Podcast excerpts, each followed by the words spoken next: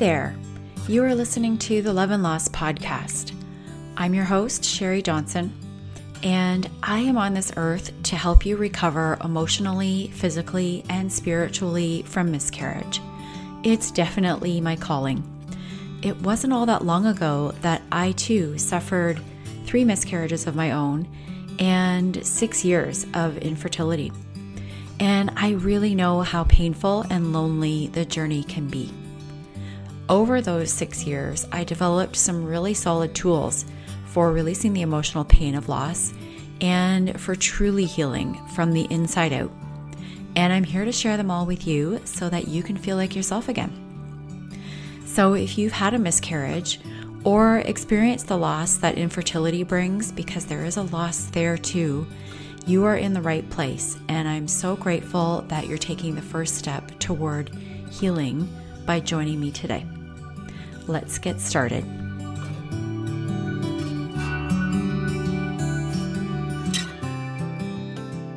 Welcome. You're listening to episode number 36 on the Love and Loss podcast.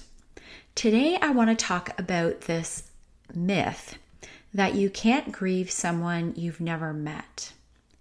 If you're listening to this, you have probably had a miscarriage or some type of pregnancy loss, or maybe even an early infant loss. And so you know already that you can grieve someone you haven't met. Most of us have this belief, though, before that, that you can't grieve someone you haven't met before. And I'm not really sure where it came from, but it was my friend Kirsten who I interviewed on the podcast way back, one of my first episodes. And I'll link to that in the show notes because she is a grief coach and is so wise when it comes to healing from grief. So she reminded me that it actually happens more often than we realize and not just associated with baby loss. If you think of the wave of grief that touched so many hearts around the world, even when George Floyd was killed, that was a collective grief that was felt by many who had never met him. And Kirsten reminded me that um, it was just a while back that uh, it was Kobe Bryant's year anniversary of when he died in a helicopter crash. And his death impacted so many people in the basketball world. For me, it was the death of Princess Diana. I remember the day that her death was announced um, in the media, and I felt a huge sense of sadness at her passing. And I actually knew very little about her other than what was shown in the media. Kirsten went on to say that celebrities connect with us. They're tied to certain memories or moments in time for us. And while the grief you feel at their passing can feel really confusing, it's actually quite normal. And I liken this feeling to the way that you might feel after a miscarriage. It is a bit confusing. I was confused about it.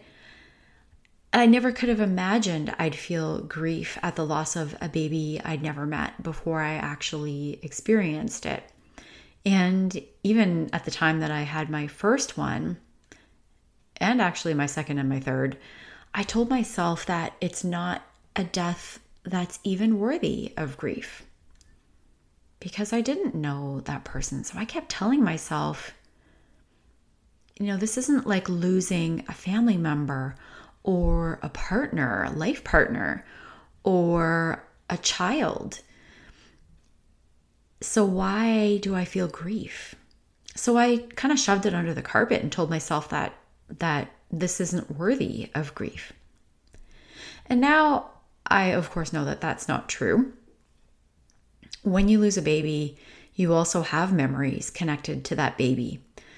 There's the moment that you found out you were pregnant. There's the conversations you had with your husband or your partner about names and plans.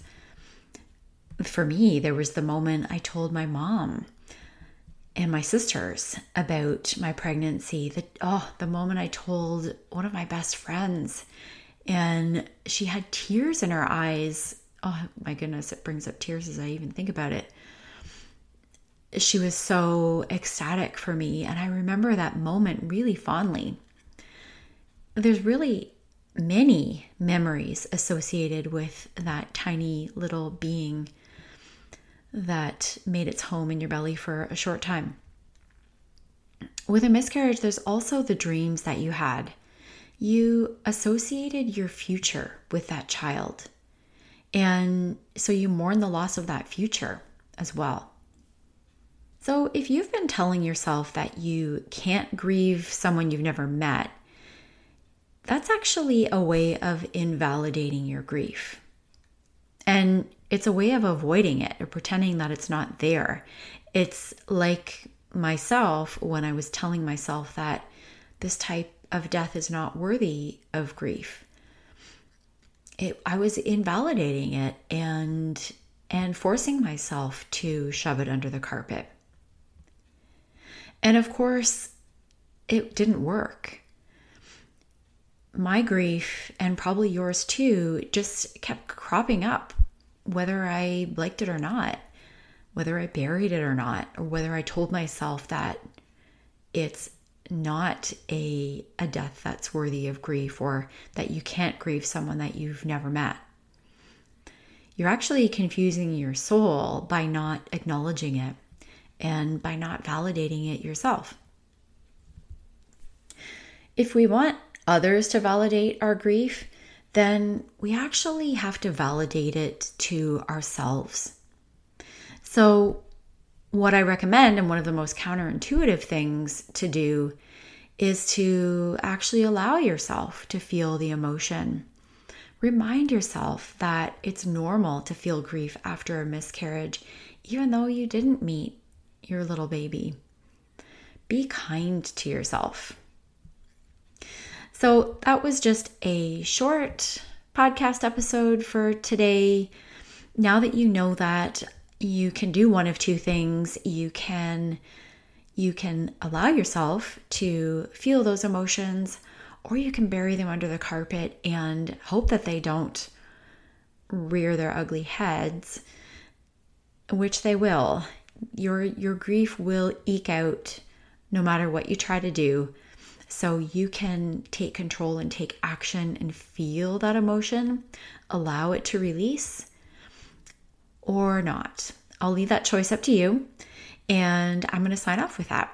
If you're looking for a safe place where your grief will be validated, I would invite you to join my private Facebook community.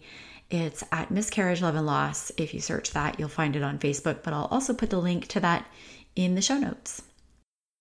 Before you head out, I would be forever grateful if you left me a review on iTunes, as that's going to help other women who are suffering from miscarriage or infertility to find this podcast. Thank you so much for joining me today. I'll be back next Thursday with another episode for you.